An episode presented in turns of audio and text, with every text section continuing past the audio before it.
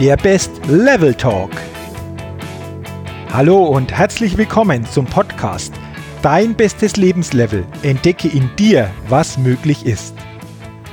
Mein Name ist Jürgen Zwickel und in diesem Podcast findest du Inspiration, Motivation, Tipps und viele Impulse für dein bestes Lebenslevel.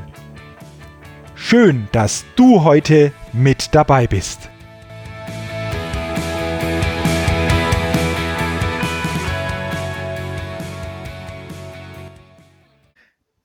Ja, hallo und herzlich willkommen, liebe Hörer, zur 27. Ausgabe des Best Level Talks, dem Podcast für dein bestes Lebenslevel. Und ich freue mich heute wieder ganz besonders einen interessanten und sehr spannenden Interviewgast bei mir begrüßen zu dürfen. Mein Interviewgast ist Gründer und Geschäftsführer des Deutschen Fußballinternats, Gründer und Geschäftsführer von ProSport, Europas größter und erfolgreichster Fußballschule und Gründer der Deutschen Sport Privatschule. Herzlich willkommen und ich freue mich sehr, dass das mit dem Interview heute klappt. Thomas Eklinski. Thomas, herzlich willkommen und schön, dass du heute für dieses Interview zur Verfügung stehst. Ja, Jürgen, ich freue mich, dass ich heute bei dir dabei sein darf. Und äh, wenn ich mir so anhöre, wie du einen promotest, wie du einen ankündigst, dann läuft es schon äh, kalt im Buckel runter. ja, super, dank, danke dafür. Du Thomas, bleiben wir doch gleich mal bei dieser Ankündigung. Ähm, ich hatte ja jetzt gesagt, du bist ein Gründer, ich glaube, Unternehmergehen steckt da auch drin, aber mir fällt auf, und ich glaube, das geht den Hörern auch so, dass du zum einen sehr in dem Bereich Sport aktiv bist, schwerpunktmäßig Fußball, aber das auch verbindest mit, ja, etwas weitergeben, Menschen zu etwas zu lehren, dass Menschen wachsen. Kann man das so, so in dieser Kombination ausdrücken? Ja, das ist richtig. Man sagt mir drei große Leidenschaften nach. Das ist zum einen äh, meine Familie. Ich habe drei wunderbare Söhne und eine großartige Frau. Ich habe eine Leidenschaft für den Fußball und ich habe eine Leidenschaft für die Ausbildung und die Förderung von Kindern und Jugendlichen. Und mir ist es gelungen, diese Leidenschaften zu meinem Beruf zu machen und mit dem Deutschen Fußballinternat und der Deutschen Sportprivatschule habe ich zwei großartige Einrichtungen an den Start bringen können, zusammen mit einem tollen Team, das Kindern wirklich eine richtig gute Plattform gibt, die mit Leidenschaft Sport treiben und in diesem Bereich auch etwas erreichen wollen. Okay, interessant.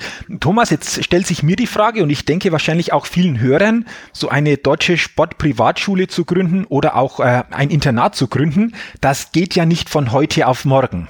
Ähm, kannst du vielleicht kurz beschreiben, was da notwendig ist, wie das so vor sich geht, wie du das so Schritt für Schritt einfach auch aufgebaut hast? Ja, alles begann im Grunde genommen vor 21 Jahren, als ich mein äh, Unternehmen ProSport gegründet habe. ProSport wurde im Verlauf der Zeit die größte und erfolgreichste Fußballschule.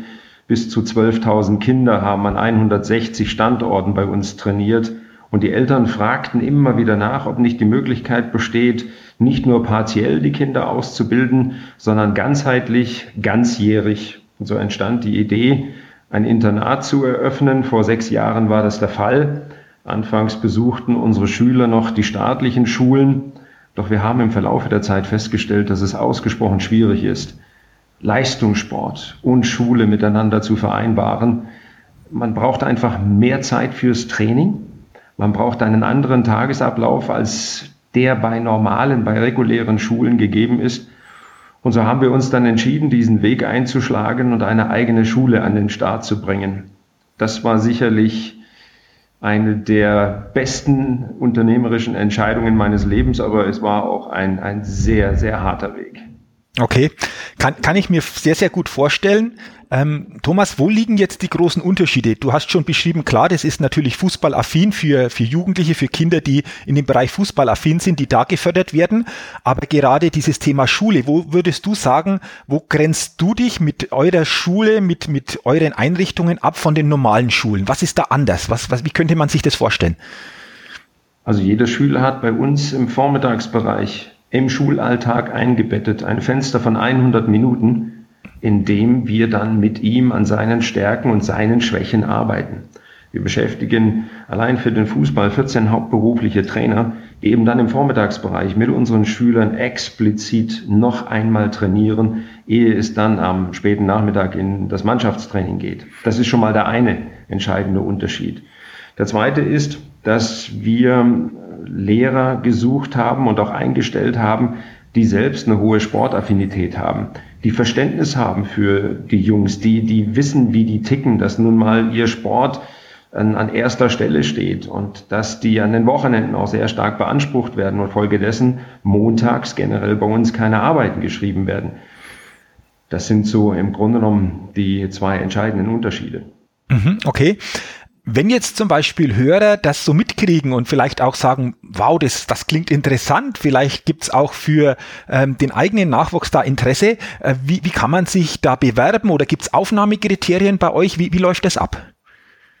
Das Einfachste ist, ein Probewohnen zu vereinbaren, um sich das Ganze mal live anzuschauen, mal drei Tage hier zu verbringen in der Früh mit allen um 6.30 Uhr aufzustehen, den Tagesablauf mitzumachen, die Schule, die Lehrer, die Kameraden kennenzulernen, auch den Unterschied zum normalen Vereinstraining zu erfahren und dann abends um 22 Uhr Licht aus, mit allen schlafen. Und wenn man das hier drei Tage gemacht hat, dann weiß man, ob äh, die Leidenschaft und Begeisterung für den Sport groß genug ist, um dann hier auch am Deutschen Fußballinternat zu bestehen. Und dann gibt es natürlich Aufnahmekriterien, dass jemand schon ein gewisses Talent, gewisse Fähigkeiten mitbringen muss, denn er muss ja hier auch zum Spielen kommen. Er braucht Spielpraxis. Und wenn jemand nicht ausreichende Fähigkeiten hat, und das kommt sehr, sehr oft vor, dann müssen wir eben im Abschlussgespräch auch mal sagen, sorry, es reicht leider nicht, um hier am DFI aufgenommen zu werden.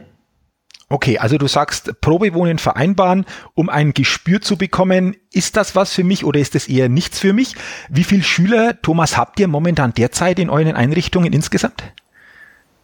Also das Internat ist mit 96 Schülern momentan belegt und an der Schule tummeln sich insgesamt 190 Schüler. Das heißt, wir haben knapp 100 externe Schüler, die hier in der Region rund um Bad Aibling leben und die morgens dann mit dem Zug oder dem Auto oder dem Fahrrad hier aufs Gelände kommen, um hier den Tag zu verbringen. Okay. Also sehr, sehr große Anzahl, die wahrscheinlich über die Jahre auch gewachsen ist. Jetzt äh, hast du schon beschrieben, das eine ist natürlich die fußballerische Ausbildung zu forcieren, da mehr den ja, Jugendlichen mitzugeben, wie sie das wahrscheinlich aus den Vereinen kennen. Ich weiß aber aus ähm, persönlichen Gesprächen mit dir, dass das Thema Persönlichkeitsentwicklung für dich einen ganz, ganz hohen Stellenwert hat, der sich wahrscheinlich dort auch widerspiegelt, oder? Ja, das ist von elementarer Bedeutung. Es ist die dritte Säule im Ausbildungskonzept des DFI. Neben Schule und Sport ist es natürlich die Entwicklung der Persönlichkeit. Und für mich ist nachher nicht die Beidfüßigkeit ausschlaggebend, ob es jemand an die Spitze im Fußball schafft, auch nicht die Kopfball- oder die Zweikampfstärke. Es sind andere Eigenschaften, es sind Charaktereigenschaften wie Selbstvertrauen, wie ein hohes Maß an Selbstdisziplin, Verantwortungsbewusstsein, Willenskraft, Ausdauer, Mut, aber natürlich auch Leidenschaft, Motivation, vor allen Dingen intrinsische Motivation. Und das sind alles Dinge, die man lernen kann. Wir bekommen zwar einen Großteil dieser wunderbaren Eigenschaften in die Wiege gelegt, aber leider ist es bei uns in Deutschland so, wenn du die Schule durchlaufen, Kindergarten absolviert hast, sind viele dieser Eigenschaften verkümmert. Mhm. Leider gelingt es uns in Schule und Kindergarten nicht immer Persönlichkeiten zu entwickeln, sondern oft vernichten wir Persönlichkeiten. Und unser Ansatz ist es, diese Eigenschaften von erfolgreichen, glücklichen und zufriedenen Menschen bei unseren Schülern auszubilden und zu trainieren, wie man das auch mit einem Muskel tun kann. Mhm, okay, du hast jetzt schon einige Eigenschaften angesprochen, die wir trainieren kann. Ich weiß, ähm, dass der Punkt Selbstvertrauen für dich ganz entscheidend ist. Äh, du wirst ja teilweise auch Mr. Selbstvertrauen genannt, hast ein interessantes Hörbuch herausgebracht, X-Faktor Selbstvertrauen.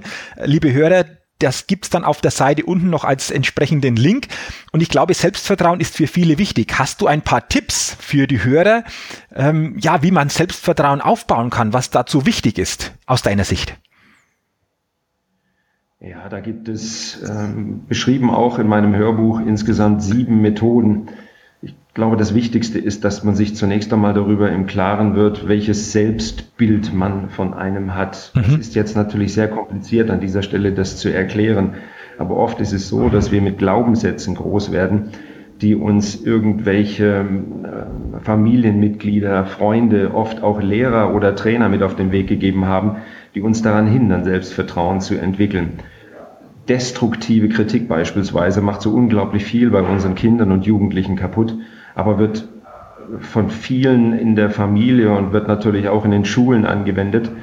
Und zunächst ist es wirklich wichtig, dass man erkennt, dass man ein grenzenloses Potenzial hat und dass man im Grunde genommen nichts drauf geben soll, was so in der Vergangenheit war, dass man einfach mal einen Schlussstrich zieht und sagt, ich bin gut so wie ich bin und jetzt fange ich an, mich weiterzuentwickeln und ich will wachsen und insbesondere Selbstvertrauen aufbauen. Und dann geht man quasi in die Praxis über. Ich empfehle jedem beispielsweise das Führen eines Erfolgstagebuchs. In diesem mhm. Erfolgstagebuch hält man fest, was einem tagsüber so gelungen ist. Also wir schreiben beispielsweise hier auch am Deutschen Fußballinternat jeden Abend drei Dinge auf, die gut waren, wo wir erfolgreich waren, wo wir anderen eine Freude gemacht haben, wo wir mit jemandem gelacht haben. Wir schreiben auf, wofür wir dankbar sind. Dankbarkeit ist so eine wunderbare Eigenschaft, die immer mehr ins Hintertreffen tritt. Es ist einfach so, dass wir vieles für selbstverständlich halten und uns oft nicht bedanken, mit Lob und Anerkennung viel zu selten agieren. Und durch, durch die Arbeit mit einem Erfolgstagebuch wollen wir unseren Jungs auch bewusst machen, erstens mal, wie gut es ihnen geht und zweitens mal, dass sie nach einer gewissen Zeit feststellen, wie gut sie sind. Denn wenn du jetzt über 60 Tage beispielsweise jeden Tag aufschreibst, worin du gut warst, was dir erfolgreich gelungen ist, und du schaust dir das an, dann wird dir selbst bewusst, welche großartige Fähigkeiten du hast. Also das Erfolgstagebuch ist für mich ein unglaubliches Mittel, um Selbstvertrauen zu entwickeln. Und dann gibt es noch als Methode die Autosuggestion und das ist so, eine, so ein Faible von mir. Ich arbeite sehr viel mit Autosuggestionen, mit positiven Glaubenssätzen, die mich stimulieren, die mich motivieren, die mich antreiben, die auch dafür sorgen, wenn ich mal schlecht drauf bin, dass ich innerhalb von ja oft nur Sekunden meine Stimmung komplett drehen kann. Okay, okay. Hast du da vielleicht ein, zwei konkrete Beispiele, äh, wie das dann konkret aussieht, wenn du das so umsetzt? Also ganz beliebt ist es, wenn ich mit dem Auto äh, auf dem Weg zu einem Termin bin und es ist ähm, von mir aus ein Vortrag oder es ist ein, ein Verkaufsgespräch, es ist eine Verhandlung, die ansteht, dann sitze ich schon mal am Steuer und schmettere so Autosuggestionen wie ich bin begeistert, ich bin großartig, ich fühle mich herrlich, ich gehe jetzt da gleich rein und habe eine Ausstrahlung, die ist der Wahnsinn. Ich rocke jetzt hier die Bühne, ich bin großartig. So pushe ich mich auf. Und äh, ob du das jetzt glaubst oder nicht, aber wenn ich dann nachher den Raum betritt und äh, jemanden die Hand schüttel, dann spürt er diese Energie, dann spürt er diese Power und natürlich auch das Selbstvertrauen das ich mir im Laufe der Jahre aufgebaut habe. Okay, ja, ich glaube, du hast eine ganz andere Ausstrahlung dadurch natürlich und kannst so natürlich dein, dein Umfeld positiver einfach äh, mitnehmen, unterstützen. Ähm, ja, danke schon mal, Thomas, für diese, für diese Tipps, hochinteressant. Du hattest zu Beginn angesprochen, dass ja viele vielleicht auch so unbewusste Glaubenssätze in sich tragen, die einfach dafür sorgen, dass das Selbstvertrauen eher eingeschränkt ist. Hast du bei dir auf deinem Lebensweg im Laufe der Zeit auch sowas entdeckt, ähm, solche Glaubenssätze? Wenn ja, wie sahen die aus und wie hast du es geschafft, die zu verändern? Gab es da sowas? Ja, also ich hatte auch jede Menge Glaubenssätze. Der, der schlimmste war sicherlich äh, der, den, den ich mir mal manifestiert hatte als, als 12-, 13-jähriger Junge. Ich bin ein Scheidungskind und habe immer wieder erleben müssen, wie, wie meine Eltern gestritten haben und wie sie sich getrennt haben. Und meinem Vater ist mal etwas Furchtbares passiert. Da wurde er sehr stark, sehr schwer von meiner, äh, von meiner Mutter verletzt. Und ähm, bei diesem Streit habe ich mir dann gesagt, ich werde mich nie in meinem Leben verlieben, weil ich nicht möchte, dass mir jemand so weh tut. Okay. Kannst du dir vorstellen, was passiert, wenn ein 13-Jähriger Stepp gesagt, ich verliebe mich Nie. Mhm. Meine Beziehungen waren der absolute Horror. Also ich nutze jede Gelegenheit und möchte die auch heute wieder nutzen, um allen zu sagen, die mich von damals her noch kannten, es tut mir leid, ich war einfach ein Idiot, ich habe das gar nicht kapiert, woher das kam. Wann immer eine, eine Beziehung äh, enger zu werden drohte, dann habe ich mich aus dem Staub gemacht, äh, weil ich einfach nicht bereit war, mich hinzugeben, weil ich Angst hatte, genauso verletzt zu werden, wie das damals bei meinem Vater der Fall war. Okay, also hochinteressant, äh, was du jetzt auch sehr Persönliches weitergibst. Danke schon mal dafür. Ähm, du hast ja beschrieben, wie sich das dann auch geäußert hat in Beziehungen. Wie hast du es dann ähm, ja geschafft, das zu verändern? Ja, das war das war ein Wendepunkt in meinem Leben. Ich war 27 Jahre, als ich ein persönlichkeitsbildendes Seminar von Brian Tracy besucht habe. Für mich ist Brian Tracy ähm, der Erfolgs Trainer schlechthin. Und in diesem Seminar ging es eben auch darum zu ergründen, welche Glaubenssätze sind in dir. Ich glaube, wenn ich das mit 20, 21 gemacht hätte, dann hätte ich darüber gelacht und hätte den Sinn in dieser Übung gar nicht verstanden. Aber mit 27 war ich so reif und habe mich da wirklich hingesetzt und habe überlegt, was steckt so in mir drin, was habe ich von meinen Eltern angenommen. Da gab es Positives wie Negatives. Mein Vater beispielsweise hat immer zu mir gesagt, Junge, was immer du willst, du schaffst es. Das ist ja ein großartiger Satz, der sich ebenfalls bei mir manifestiert hat. Mhm. Aber in diesem Seminar ist es mir dann auch aufgefallen, dass ich in mir trage, dass ich mich nicht verliebe, weil ich mich nicht verletzen lassen möchte. Und das aufzulösen, das war sehr, sehr wichtig für mich. Mhm.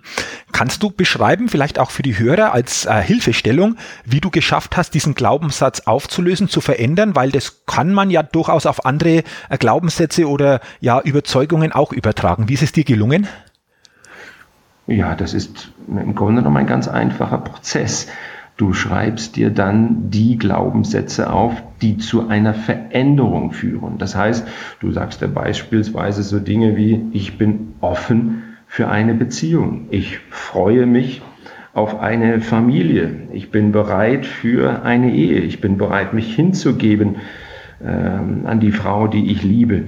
Das sind so Veränderungen des Denkprozesses, Veränderungen des Glaubens, was letzten Endes dazu führt, dass du viel offener in Beziehungen eingehst, Vertrauen fasst und ich habe das innerhalb von relativ kurzer Zeit geschafft, weil ich erkannt habe, dass ich im Grunde genommen ein sehr liebevoller und auch ähm, familienliebender Mensch bin und dass ich einfach nur verkorkst war aus der Vergangenheit heraus. Und als ich das erkannt hatte, war das das war wirklich ein, ein Schritt von nur wenigen Wochen. Okay, okay. Thomas, würdest du grundsätzlich sagen, wenn bestimmte Ergebnisse im Leben, in welchem Lebensbereich auch immer, einfach nicht so sind, wie man sich das gerne wünscht, dass man grundsätzlich zuerst auch mal äh, genauer ansehen sollte, welche Glaubenssätze trage ich denn bezüglich dieser Situation so in mir und wie wirken die? Wäre das für dich auch ein wesentlicher Schlüssel? Ja, das ist für mich absolut mitentscheidend, wenn man sein Leben meistern will, wenn man äh, vor allen Dingen ein erfolgreiches, ein glückliches Leben führen will. Da gehört die Selbstreflexion einfach dazu, sich mal die Frage zu stellen, warum bin ich so, wie ich bin? Warum ticke ich so, wie ich ticke? Aber diese, diese, dieser Begriff Glaubenssatz, der ist, äh, der ist so für viele Leute so, so kompliziert. Im mhm. Grunde genommen geht es doch nur einfach darum, so ein bisschen zu ergründen, was ist vielleicht in der Vergangenheit geschehen, was dazu geführt hat, dass ich heute nicht mehr so frei, nicht mehr so mutig, nicht mehr so voller Vertrauen bin, wie das ursprünglich mal war oder wie das sein sollte. Und dazu muss man letzten Endes bereit sein. Und das ist kein Hokuspokus, das ist keine Esoterik, sondern das ist einfach mal das, was jeder mit sich machen sollte, sich mal hin und wieder zu hinterfragen, wo stehe ich aktuell? Okay. Ähm, hat natürlich auch diese, diese Überzeugungen damit zu tun, wie wir Entscheidungen auch treffen. Ich weiß von dir, du hast mir gesagt, so die beste Entscheidung im Leben, die ich bisher getroffen habe, ist die Gründung einer eigenen Familie. Ja, das ist auch etwas, was sich im Verlauf meines Lebens gewandelt hat. Ein, ein Wertewandel hat stattgefunden. Anfangs, als ich 20, 22 war, da war die Karriere wichtig, die Firma, Status, Macht wenn ich da zurückblicke, war ich damals ein richtiger Chaot. Und dann kam eines Tages dieser Wunsch auf, Familie zu gründen, Kinder zu haben. Und ähm, das habe ich äh, relativ spät erst gemacht. Ähm, und das war ein, ein, wesentlicher Schritt in meinem Leben, eine wesentliche Veränderung, die mir extrem viel Lebensqualität eingebracht hat. Denn es gibt nichts Schöneres als eigene Kinder, eine Familie, die, die harmoniert, die Spaß miteinander hat wo sicherlich auch Tiefen gibt, aber äh, die Höhen natürlich dominieren und das möchte ich nicht missen. Okay. Ähm mich würde interessieren, Thomas, grundsätzlich zum Thema Entscheidungen. Du hast ja sicherlich schon viele Entscheidungen in deinem Leben getroffen, ähm, beruflich, persönliche Entscheidungen. Wie gehst du, ähm, gerade wenn es darum geht, größere Entscheidungen zu treffen, wie gehst du daran? Wie triffst du diese Entscheidungen? Ähm, wie kann man sich das vorstellen bei dir? Also zunächst einmal habe ich ebenfalls von Brian Tracy gelernt, dass 70 bis 80 Prozent der Entscheidungen, die wir treffen, sich im Nachgang als falsch erweisen. Mhm. Das ist eine unglaublich große Prozentzahl, möge mhm. man jetzt meinen. Aber es ist tatsächlich so. Wir treffen ja viele Entscheidungen am Tag, die meisten davon unbewusst, aber viele eben auch bewusst. Du gehst ähm, zum Essen, bestellst dir zusammen mit äh, anderen Freunden ein Gericht und als dann alles auf dem Tisch steht, stellst du fest, Mensch, die anderen haben doch etwas, das hätte ich viel lieber gehabt. Du entscheidest dich dann mal für eine falsche Freundin, vielleicht für das falsche Auto, vielleicht für das falsche Haus, für die falsche Urlaubsreise und, und, und, und, und. Also man trifft jede Menge falscher Entscheidungen. Und als ich das gelernt hatte, dass ich machen kann, was ich will, 70 bis 80 Prozent aller Entscheidungen eben nun mal im Nachgang sich als falsch erweisen, da wurde ich viel mutiger und entschlossener. Entscheidend ist ja dann letzten Endes, dass man diese falschen Entscheidungen auch korrigiert, dass man bereit ist, Fehler zuzugestehen, dass man bereit ist, sich auch mal zu Entschuldigungen, zu entschuldigen und Vergebung zu sagen mhm. und dann Kurskorrekturen vornimmt und dann fällt es einem leicht, Entscheidungen zu treffen. Okay. Ähm, steckt da auch dahinter, Thomas, dieses Thema, wenn ich Entscheidungen treffe, ähm, die sind so quasi auch immer für mich, weil ich A, auch dann daraus lernen kann, vielleicht auch persönlich wieder wachse und dadurch auch mutige oder leichte Entscheidungen treffen kann. Steckt das vielleicht auch dahinter? Ja, das steckt mit Sicherheit auch dahinter. Du, du wächst ja, wenn du, wenn du viele Entscheidungen triffst. Ja, ja, permanent.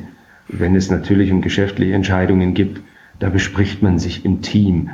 Mir ist es ganz wichtig, dass sehr, sehr viel in, in, in einem Dream Team passiert. Ich kann auch nur jedem empfehlen, sich so ein bisschen ein, ein Dream Team zu definieren, zu dem dann vielleicht ähm, der Ehepartner zählt, der ein oder andere gute Freund, äh, wenn es ein Sportler ist, natürlich der Trainer, der Physiotherapeut, mit denen man sich regelmäßig austauscht, die man dann auch mal bittet, hey, ähm, gib mir mal ein Feedback, wie siehst du mich aktuell? Denn es gibt ja immer einen horrenden Unterschied zwischen Selbsteinschätzung und Fremdeinschätzung. Und wenn man zusammen mit einem Team arbeitet und auch Kritik annimmt, konstruktive Kritik annimmt, dann, dann ist der, der, der Wachstumsprozess in der Persönlichkeit gigantisch.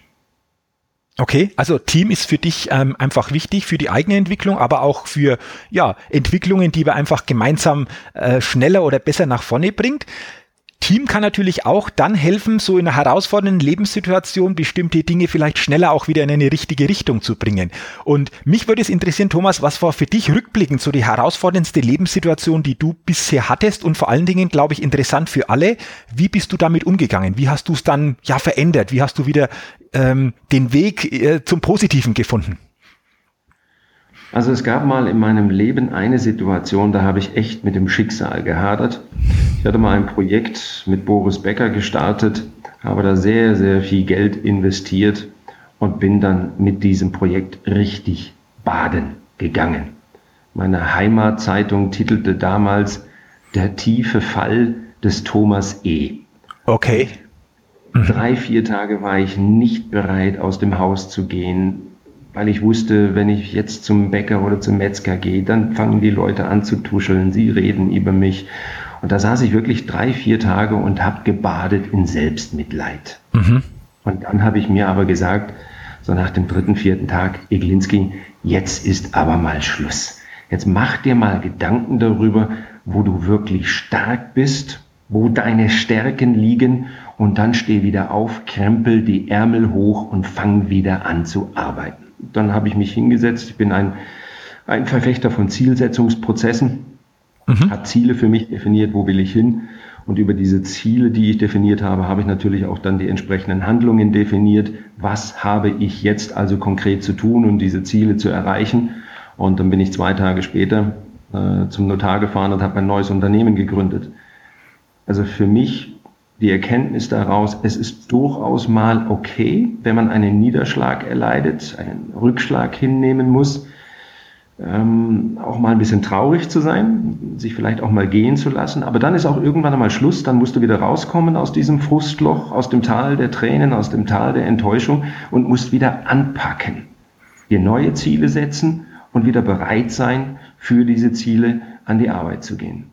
Okay, also Klarheit äh, reinzubringen, wo will ich wirklich dann auch hin, ähm, das für sich zu definieren und so quasi Schritt für Schritt diesen neuen Weg dann gehen. Ja, über Klarheit hast ja du in deinem letzten Buch ein, ein wunderbares Kapitel geschrieben.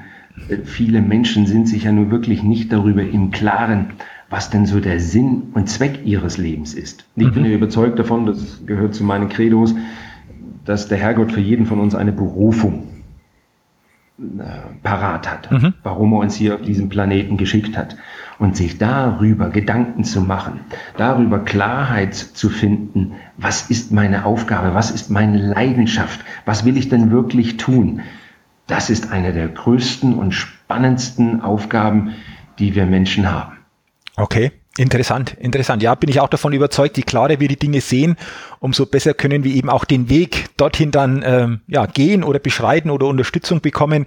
Und ähm, danke auch für die Erwähnung meines Buches, aber das ist für mich so, so ein wichtiger zentraler Punkt auch gewesen, diese Klarheit. Ähm, ich habe eine Frage jetzt noch, ähm, Thomas. Ich glaube, die interessiert auch äh, viele Hörer.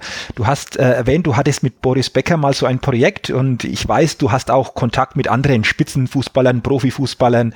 Ähm, Würdest du, oder was würdest du sagen, kann man aus äh, solchen Profisportlern ein paar Dinge rausfinden, ähm, was die gemeinsam auszeichnet, um so einen Weg Profisportler erfolgreich beschreiten zu können? Hast du da irgendwas entdeckt, wo du sagst, das findet man fast bei allen irgendwie, so Eigenschaften?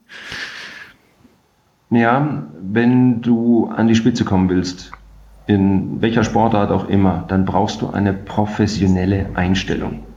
Und die muss in der heutigen Zeit stetig noch professioneller werden. Weißt du, früher war es vor 20, 25 Jahren, als ich mit Mario Basler zusammengearbeitet habe, da war es noch möglich, ähm, äh, viel zu rauchen und auch ordentlich Weißbier zu trinken. Mhm. Also der hat nicht unbedingt jetzt wie ein Sportler gelebt. Aber heute geht das nicht mehr. Heute musst du wirklich wie ein Sportler leben. Du brauchst eine professionelle Einstellung zur Ernährung, du brauchst eine professionelle Einstellung zu deinem Körper, zur Gesundheit du brauchst eine professionelle Einstellung, wenn du auf den Trainingsplatz gehst. Du kannst dann nicht mehr einfach nur rausgehen, damit trainiert ist. Du brauchst ein klares Ziel für dein Training. Du musst dich fokussieren, du musst visualisieren, du musst mental stark sein. Und der Sportler, der für mich in diesem Bereich herausragend ist, mit dem ich momentan auch ein interessantes und wirklich spannendes Projekt äh, habe, ist Oliver Kahn. Der ist für mich der Inbegriff, wenn es darum geht, eine professionelle Einstellung zu entwickeln und eine absolute Persönlichkeit zu werden. Okay, interessant.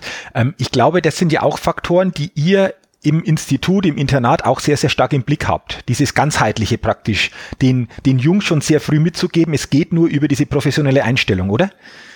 Ja, das ist das Entscheidende. Schau, es spielen Hunderttausende von Jungs Fußball und es schaffen eben nur einige wenige in den Spitzensport. Nur einige wenige spielen nachher erste, zweite oder dritte Liga. Du musst den Unterschied machen. Du musst einfach mental stärker sein. Du brauchst mehr Selbstvertrauen. Du brauchst insbesondere mehr Selbstdisziplin. Mhm. Schau mal, es ist heute für die 14-, 15-Jährigen noch nicht so einfach, jeden Tag zweimal zu trainieren und das immer mit der richtigen Einstellung. Sein Bestes zu geben, an die Grenzen zu gehen und darüber hinaus das ist, das ist etwas, da brauchst du eine gute Einstellung, da brauchst du eine Motivation, da brauchst du Leidenschaft und du brauchst natürlich das klare Ziel vor Augen. Ich will dahin, ich will Profi werden, aber nicht nur, weil ich dann vielleicht viele Frauen haben kann oder viel Geld verdiene, sondern weil es einfach meine Leidenschaft ist, auf dem Platz zu stehen, den Ball am Fuß zu haben, aufs Tor loszuziehen oder aber den Ball zu halten, je nachdem, auf welcher Position du spielst. Das müssen die Jungs haben. Das musst du ihnen aber auch immer wieder verdeutlichen, weil es sonst eben am Ende so ist, dass sie auf der Strecke bleiben. Und das Schlimmste, was dir passieren kann im Leben, ist doch, dass du irgendwann einmal sagst, wenn du älter bist, so ein Mist. Hätte ich damals nur anders gehandelt, hätte ich damals nur anders gelebt, dann hätte ich es auch geschafft. Und das mhm. ist das Schlimmste, glaube ich, was du dir antun kannst. Mhm. Würdest du auch sagen, es gibt für mich zwei so Schmerzen. Zum einen den Disziplinschmerz, jetzt einfach die Dinge zu tun, ähm, ja, wo auch Disziplin notwendig ist, oder irgendwann später diesen Schmerz des Bedauerns zu haben, hätte ich doch, oder? Und ich glaube, der Schmerz des Bedauerns ist dann wahrscheinlich sogar stärker rückblickend wie in dem Moment dieser Disziplinschmerz. Oder wie würdest du das sehen? Ja, der, der Schmerz des Bedauerns, der ist schon groß. Ich glaube auch, dass es viele Menschen gibt, die in diesem Schmerz viele, viele Jahre, zum Teil aber auch den Rest ihres Lebens verharren und dann immer wieder sagen, Mensch, ich hätte es schaffen können, aber das und das und das äh, hat eben nicht ähm, dazu gereicht, aus dem und dem Grund habe ich es nicht geschafft. Sie hadern dann immer mit ihrem Schicksal. Wenn du diese Feststellung machst, Du hättest die, die Chance anders nutzen können, dann musst du es aber auch ein für alle Mal abhaken und musst mit dieser Erkenntnis dein zukünftiges Leben meistern. Denn äh, du lernst ja auf dem Weg zum Sportler, selbst wenn du es nicht schaffst, jede Menge. Und ich bekomme ja immer wieder Briefe von ehemaligen Schülern, die jetzt nicht Fußballprofi geworden sind, die, die erfolgreiche Manager geworden sind oder, oder ein, ein, ein Topmodel bei, bei, bei Hugo Boss beispielsweise, die mir sagen, das, was sie gelernt haben über Zielsetzung, das, was sie gelernt haben zum Thema Selbstvertrauen, das war für sie wichtig, um da hinzukommen, wo sie heute sind. Also bedauern ist okay und mit dem Schicksal hadern ist schon auch mal okay, aber dann die Erkenntnis daraus bitte mitnehmen und für die Zukunft berücksichtigen. Okay. Thomas, ich kenne dich ja schon, jetzt schon länger und ich glaube, man merkt einfach, wenn du über diese Dinge sprichst, äh, ich glaube, man kann sagen, du lebst deine Leidenschaft, oder? Ja, ich lebe meine Leidenschaft. Äh, ich habe auch das große Glück, dass ich mich äh, täglich damit äh, befassen kann. Ich schreibe ja für unsere Schüler, für deren Eltern und für mittlerweile über 6200 Abonnenten täglich die Morgenpost des Deutschen Fußballinternats. Und aktuell haben wir das äh, Projekt Mein bestes Jahr laufen. Das ist ein, ein wirklich richtig spannendes Projekt. Jeder ist im Grunde genommen aufgefordert, mitzumachen, dieses Jahr 2017 zu seinem besten Jahr werden zu lassen. Und weil ich täglich darüber schreibe, weil ich mich täglich äh, damit auseinandersetze, weil ich täglich in mein Erfolgstagebuch schreibe, bin ich natürlich derjenige, der am meisten davon profitiert und folgedessen am meisten seine Leidenschaft ausleben kann. Okay, super. Ähm, jetzt begegnen mir immer wieder Menschen und ich glaube wahrscheinlich dir auch, die dann immer wieder fragen, ja, wie finde ich denn so meine Leidenschaft, meine wirkliche Berufung? Du hattest es vorher auch schon angesprochen im Gespräch. Du bist überzeugt, dass jeder ein Stück weit eine Berufung hat auf dieser Welt. Aber für viele, so ist zumindest mein Eindruck, ist es schwierig, diese Leidenschaft, diese Berufung wirklich zu finden. Hast du da Tipps, wie das möglich ist, wie man, ja, wie wir eher auf diesen Weg dieser Leidenschaft, dieser Berufung kommen können? Ja, ich glaube, da gibt es eine sehr interessante Frage, die man sich stellen und letzten Endes auch beantworten kann. Was würde ich tun, wenn ich wüsste, dass ich nicht scheitern kann? Okay. Was würde ich tun, wenn ich wüsste, dass ich nicht scheitern kann? Mhm. Und wenn du dich damit mal auseinandersetzt, weißt du, wenn dann wenn ein Geld keine Rolle spielt bei dieser Fragestellung, wenn ein, ein Job keine Rolle spielt, sondern wenn es wirklich darum geht, was, was würde ich tun, wenn, wenn ich wüsste, es funktioniert? Mhm. Würde ich, würde ich meinen Job kündigen? Würde ich mich selbstständig machen? Wenn ja, was würde ich dann gerne machen in der Selbstständigkeit? Äh, würde ich vielleicht auch gerne um, um, um die Welt reisen und würde dann Berichte darüber schreiben? Würde ich dann äh, vielleicht äh, meine meine Frau verlassen, weil ich mit 20, 25 Jahren mit der zusammenlebe und da nichts mehr passiert und wir haben schon so oft miteinander gesprochen und wir leben einfach nur noch zusammen, aber es ist keine Leidenschaft, keine Liebe, keine Spannung mehr da. Wenn ich wüsste, dass sie nicht scheitern kann, würde ich dann etwas verändern? Und wenn ja, was würde ich verändern? Mhm. Auf die Art und Weise findet man sehr oft heraus, wo seine tatsächliche Leidenschaft, wo sein Interesse liegt. Okay, ähm, super, also danke für die Frage. Ich glaube, die ist sehr hilfreich, einfach auch für die Hörer. Hast du es dann schon auch mal erlebt, dass manche ein Stück weit vielleicht auch Angst haben, ganz ehrlich zu sich selbst zu sein und zu sagen, ich antworte ehrlich, weil dann vielleicht auch was so ja, ans Tageslicht kommt, das ich vielleicht gar nicht so, so hören möchte. Ist dir das auch schon mal passiert, dass du solchen Menschen begegnet bist? Ja, die gibt es ja zuhauf. Und das ist ja schade, denn letzten Endes belügen sie ja nur sich selbst. Und das ist ja das Schlimmste, was man tun kann. Vielleicht kann ich in einem Gespräch ähm, mal jemanden anlügen, aber wenn ich dann in mich gehe, wenn ich mich wirklich mit mir selbst beschäftige, dann muss ich eben auch so ehrlich sein und sagen, das ist der Status quo, damit bin ich nicht zufrieden und wie komme ich jetzt aus der Nummer wieder raus? Viele haben natürlich aufgrund ihrer Erfahrungen aus der Vergangenheit, auch aufgrund von negativen Glaubenssätzen, Angst zu scheitern, mhm. Angst ähm, ausgelacht zu werden. Mhm. Und, und, und, da muss man dann wirklich bereit sein zu sagen, scheiß drauf. Mhm. Okay. Ähm, Du sprichst jetzt ein interessantes Thema an. Ich kenne das nämlich aus meiner Schulzeit noch. Ich bin auch mal ja sitzen geblieben, hatte dann ähm, die Schule verlassen müssen oder ich habe die Schule dann verlassen. Ähm, wie ist das denn bei euch? Also wie geht ihr mit Schülern um, die einfach notenmäßig vielleicht jetzt nicht so optimal unterwegs sind? Wie, wie, wie wird das bei euch gehandhabt? Ich könnte mir vorstellen, vielleicht bisschen anders wie in einer, in einer öffentlichen Schule, oder? Ja, generell weiß bei uns jeder Mitarbeiter, dass er ja nicht nur Lehrer oder Trainer oder Sekretärin ist.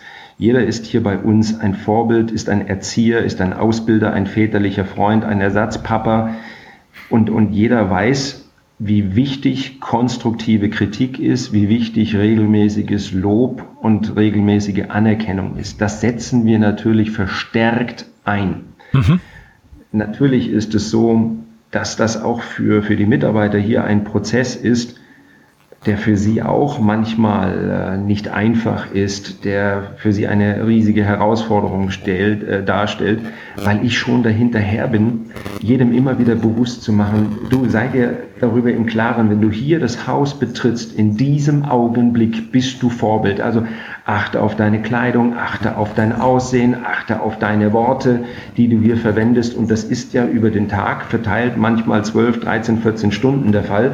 Und erst wenn du abends nach Hause gehst, dann äh, kannst du von mir aus auch mal äh, laut vor dich hinfluchen, kannst dir durch die Haare raufen. Aber solange du hier mit Kindern arbeitest, bei denen wir das Ziel haben, sie zu Persönlichkeiten zu entwickeln, müssen wir als Persönlichkeit auftreten.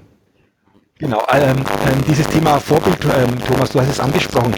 Ist das für dich die Grundlage, überhaupt andere Menschen oder auch junge Menschen auf dem Weg begleiten zu können, sich der eigenen Vorbildwirkung bewusst zu sein?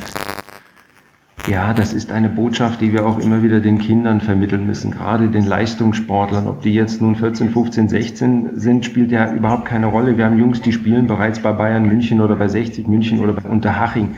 Sie müssen sich bewusst sein, dass sie für die anderen, die vielleicht noch in einem kleineren Verein spielen, auch schon Vorbilder sind. Aber generell haben wir ja momentan in unserer Gesellschaft das Problem, dass wir zu wenig Persönlichkeiten haben, dass wir zu wenig Vorbilder haben. Wirf einfach mal einen Blick in die Politik es ist ja grauenvoll, was da passiert.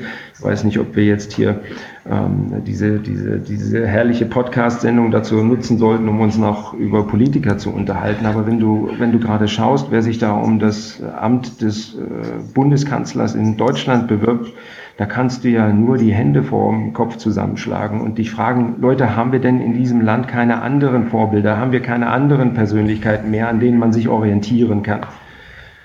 Vorbild zu sein, weiß ich, ist manchmal anstrengend, aber wir brauchen das, wenn wir unsere Kinder zu vernünftigen Menschen, zu Persönlichkeiten erziehen wollen. Mhm. Wichtig ist ja einfach auch ähm, so euer, euer Motto, hier wachsen Persönlichkeiten. Ähm, für mich ist es immer auch wichtig, ähm, drauf zu blicken, wie schaffen wir es ein Stück weit mehr, mehr Leichtigkeit in unser tägliches Handeln und Leben zu bringen. Ähm, was würdest du da sagen? Was, was ist für dich da wichtig, ein Stück weit mehr Leichtigkeit ins Leben zu bringen? Weil ich äh, erlebe es eben häufig immer so, dass viele Menschen so mit der gewissen Schwere so durchs tägliche Arbeitsleben gehen. Ähm, hast du da ein paar Tipps zum Thema, wie können wir leichter mit bestimmten Dingen umgehen? Ja, es gibt eine ganz einfache Methode. Mach dir morgens doch einfach mal bewusst A, auf was du dich freust. Auf welchen mhm. Termin freust du dich? Freust du dich vielleicht mhm. auf das Mittagessen? Freust du dich auf dein mhm. Training? Freust mhm. du dich auf ein Meeting? Und in dem Augenblick, in dem du dir bewusst machst, was da so alles Schönes passiert an dem Tag, veränderst du ja auch deine Stimmung. Oder nimm dir morgens einfach mal deine Ziele zur Hand. Ich bin ja ein, ein leidenschaftlicher Verfechter von Zielsetzungsprozessen, von schriftlichen Zielen, auch mhm. gepaart mit den entsprechenden Bildern dazu, mit Dingen, die du erreichen willst. Und wenn du dir deine Ziele anschaust und die dann vielleicht noch so ein bisschen visualisierst, dir vorstellst, wie das dann sein wird, wenn du diese Traumreise antrittst oder wenn du dir dieses, dieses neue Auto äh, anschaffst oder wenn du dir deine neue Wohnung einrichtest, was immer auch dein Ziel ist, ey, wenn das ein wirklich ein wahres Ziel ist, dann kannst du nicht mehr schwermütig sein. Dann mhm. spürst du dieses Kribbeln in dir aufsteigen. Dann spürst du diese Motivation und sagst dir, so, auf geht's, jetzt packe ich's an. Mhm. Okay, also dieses Klarmachen, Ziele, ähm, sich bewusst machen, visualisieren, ähm, das gibt dir einfach ein Stück weit mehr Energie, dadurch mehr Leichtigkeit und du kommst einfach ja im täglichen weiter weiter vorwärts. Ja, ich, ich nehme ich allein mal meine, meine Söhne. Eines meiner Hauptziele ist sicherlich, dass ich meine Söhne zu wunderbaren Persönlichkeiten entwickle und dass ich ihnen stets ein Vorbild bin. Wenn ich jetzt nach Hause komme und ich hatte einen, einen, auch mal einen schweren Tag und es ging vielleicht nicht alles so leicht von der Hand, ähm, kann ich es mir zu Hause und will ich es mir zu Hause auch gar nicht leisten, leisten schlechte Laune zu, zu haben, äh, und die eventuell auch noch an meiner Familie auszulassen. Wenn ich mir dann nur bewusst werde, wenn ich meine Kinder anschaue, dass ich ihr Vater bin, der ihnen ein Vorbild sein will, der sie zu gestandenen Mannsbildern, zu Persönlichkeiten entwickeln will, hey, dann da kann ich doch nicht schwermütig durch die Gegend laufen. Mhm. Mhm. Mhm. Aber es gehört natürlich eine gewisse Konditionierung dazu. Das ist natürlich nicht immer einfach, den Schalter umzulegen von jetzt bin ich schlecht drauf und eine Sekunde später bin ich wieder gut drauf. Aber mir helfen mhm. da A, meine Ziele und B, Autosuggestionen. Okay, gut, interessanter Hinweis, interessanter Tipp. Ähm, verändert natürlich das persönliche Level und mein Podcast heißt ja auch Best Level Talk, weil es für mich einfach wichtig ist zu schauen, wie schaffen wir so unser bestes Level erreichen zu können.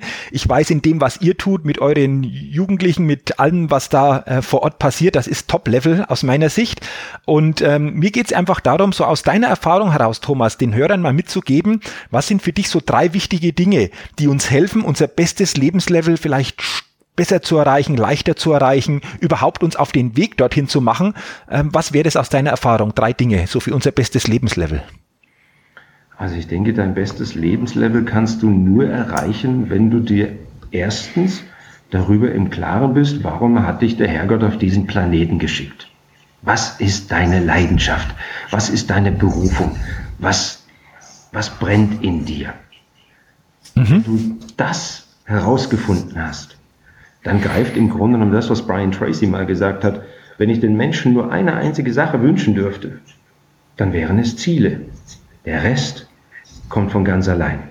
Wenn du Ziele hast, brennende Ziele, das brennende Verlangen, etwas Bestimmtes zu erreichen, dann kommt die Motivation von alleine, dann kommt die Leidenschaft von alleine, dann kommen die Handlungen von alleine. Durch die Handlungen wächst dann auch das Selbstvertrauen mit. Also ich würde es wirklich bei diesem einen Ding belassen, wenn du mhm. weißt, warum du auf dieser Welt bist, wenn du weißt, was deine Leidenschaft ist, dann geht alles andere von allein. Okay, weil sich alles andere darauf, darauf auch aufbaut, oder? Ja. Okay. Okay. Wir hatten zu Beginn des Gesprächs ziemlich am Anfang schon das Thema Glaubenssätze. Thomas, ich möchte noch mal ganz kurz darauf zurückkommen. Ähm, du hast einen Glaubenssatz von dir schon, schon weitergegeben. Ähm, so quasi ich kann, was immer ich wirklich will, ähm, steckt ja auch das, glaube ich, dahinter, wenn du klar bist, wo willst du hin, welches Ziel hast du, dass du das auch umsetzen kannst. Hast du noch einen zweiten Glaubenssatz, der dich sehr, sehr stark einfach auch prägt, äh, ja, diese Überzeugung, die du verfolgst?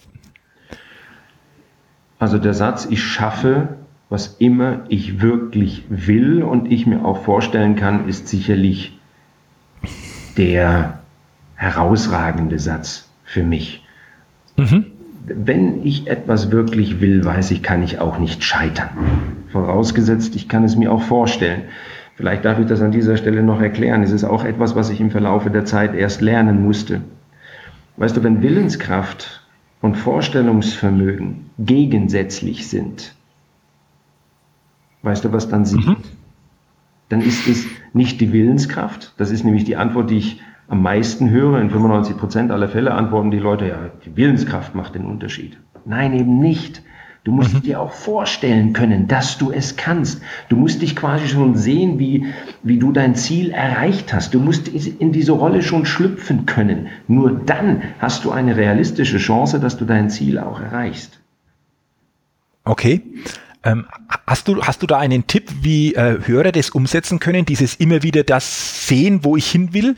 Äh, wie macht ihr das zum Beispiel auch äh, im Internat oder in der Schule? Ich glaube, das ist ja auch ein Bestandteil, äh, wie ihr einfach auch Persönlichkeitsentwicklung bei den, bei den Jungs vorantreibt. Was kann man da tun? Ach, Visualisierung ist was Herrliches. Weißt du, das kannst du jeden Abend machen, bevor du, bevor du einschläfst. Du legst dich einfach in dein Bett und schaltest dein Kopfkino an. Du stellst dir einfach vor, Beispielsweise als Sportler, als Stürmer, wie du das nächste Spiel machst. Du siehst dich im Strafraum agieren, du siehst dich an die Flanken herangehen, du machst die Tore mit rechts, mit links, mit dem Kopf, mit der Brust, mit dem Knie.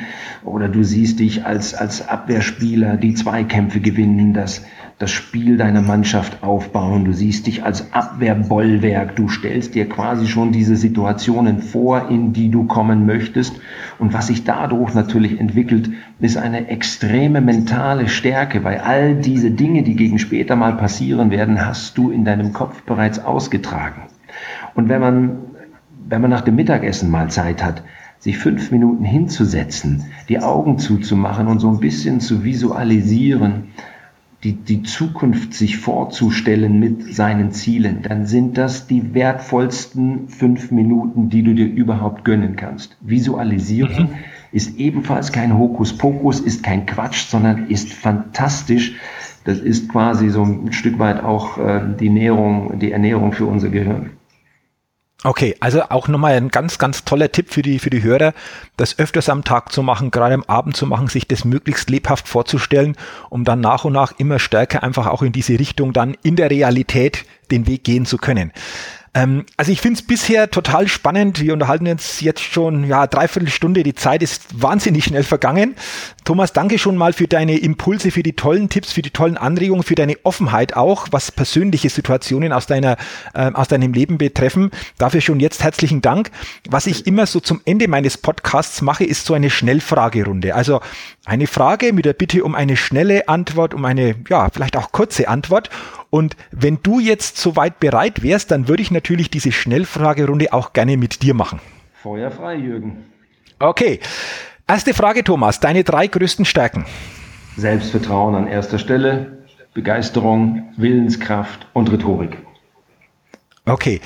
Gibt es ähm, eine Schwäche, wo du sagst, ja, die, die habe ich, die begleitet mich auch immer wieder schon in gewissem Maße? Ja, ich bin manchmal etwas ungeduldig. Manchmal können mir Dinge nicht schnell genug gehen. Okay, gut. Gibt es eine Gewohnheit, ich sage immer so eine coole Gewohnheit, die du hast? Ähm, wenn ja, wie sieht die aus? Ja, ich schreibe ein Erfolgstagebuch. Jeden okay. Tag. Das halten manche mhm. für äh, bespinnert aber ich liebe es, weil es mir hilft, okay. mich zu konditionieren, weil es mir hilft, einen klaren Fokus auf meine Ziele zu bringen. Okay, super. Welches große Ziel, welchen großen Wunsch hast du noch, sei es persönlich, sei es beruflich, was, was ist da so da? Meine Kinder zu wunderbaren Persönlichkeiten zu erziehen und ihnen stets ein Vorbild zu sein, ist der größte Wunsch, das größte Ziel. Okay. Welcher Wert ist dir besonders wichtig? Familie. Okay. Was ist so der wichtigste Satz, Thomas, den du bisher gehört hast? Da nehme ich jetzt nochmal den, den ich vorhin gesagt habe von Brian Tracy. Wenn ich den Menschen nur eine Sache wünschen dürfte, dann wären es Ziele. Wahre. Okay. Ziele. Okay. Interessanter Satz, den lohnt sich wirklich für sich zu behalten oder zu verinnerlichen. Welches Credo verfolgst du? Das Credo, dass ich glaube, dass es für jeden Menschen eine klare Berufung gibt. Okay.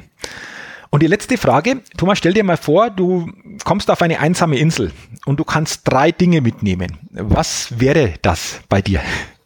Boah, ich hasse diese Frage. Nur drei Dinge. Das nur, nur drei, ja, nur drei. würde in diesem Fall würde ich Tine, meine Frau, Tim, meinen Elfjährigen und Nick, meinen Sechsjährigen mitnehmen. Der Große, der ist 31, der muss zu Hause bleiben. Okay, alles, alles klar. Also, danke schon mal ähm, für dieses Interview, Thomas. Es hat mir riesig Spaß gemacht. Ähm, du hast unheimlich viele Impulse ähm, von dir preisgegeben, die, denke ich, einen sehr, sehr großen Mehrwert für die Hörer haben. An dieser Stelle schon herzlichen Dank für die Zeit, herzlichen Dank für dieses Interview. Ja, sehr gerne. Es hat auch mir riesig viel Spaß gemacht. Ich finde auch das Thema, das du da generell mit deinen Podcasts verfolgst, das finde ich großartig. Es bietet jedem Menschen die Möglichkeit, sich weiterzubilden, Elemente zu erfahren für das persönliche Wachstum. Ich finde es stark, was du machst und ich freue mich jeden Montag, wenn dein, dein Newsletter kommt und wenn ich wieder neue Impulse bekomme für eine neue Woche. Ja, vielen Dank, Thomas, auch für, für das Feedback an mich. Freut mich natürlich auch total. Ähm, danke dafür auch nochmal. So zum Ende, hast du noch eine Botschaft, wo du sagst, die möchte ich den Hörern gerne weitergeben, weil das für mich nun mal so eine elementare Botschaft ist, also so ein elementaren Impuls? Ja, das, ich glaube, das habe ich jetzt mehrfach schon gesagt. Finde heraus, was deine Leidenschaft ist. Und mache nicht den Fehler, den so viele machen, ähm, nur irgendeine Arbeit anzunehmen, damit das Geld verdient ist, um zu überleben. Mache deine Leidenschaft, mache dein Hobby zum Beruf und du musst nie mehr arbeiten. Okay, vielen Dank für diese Botschaft, die glaube ich einfach nochmal auch gerade zum Ende des Podcasts nochmal wichtig ist, um das wirklich auch nochmal fundiert ähm, ja, aufnehmen zu können von den Hörern. Vielen Dank nochmal für das Interview, Thomas. Und ja, liebe Hörer, ähm, ich hoffe natürlich, dass ihr auch wieder viele Impulse aus diesem Interview für euch mitnehmen könnt, umsetzen könnt. Und ähm, wenn ihr noch mehr erfahren wollt, dann geht doch einfach auf die Seite www.jürgenzwickel.com www.jürgenzwickel.com slash interview Thomas Eklinski. Noch einmal www.jürgenzwickel.com slash interview Thomas Eklinski. Wenn du noch nicht auf der Seite bist, dann kannst du gerne auf diese Seite natürlich blicken, weil da gibt's noch, ja, bisschen tiefere Informationen und vor allen Dingen auch ein paar Buchempfehlungen vom Thomas und vor allen Dingen auch der Link zu seinem Hörbuch X-Faktor Selbstvertrauen, ein wirkliches Hörbuch, das es lohnt zu hören. Ich habe mir das selber angehört. Toll, äh, von den Inhalten toll gesprochen. Findest du auf dieser Seite den Link und kannst dann natürlich für dich einfach dieses Hörbuch auch dir genauer ansehen. Vielen Dank, lieber Hörer, dass auch du heute wieder bei dieser Ausgabe mit dabei warst. Ich freue mich natürlich, wenn du auch bei der nächsten Ausgabe wieder mit dabei bist. Bis dahin wünsche ich dir persönlich alles Gute, möglichst viele tolle, einzigartige Momente und denke immer daran, im täglichen entdecke in dir, was möglich ist. Bis bald, viel Erfolg, dein Jürgen Zwickel.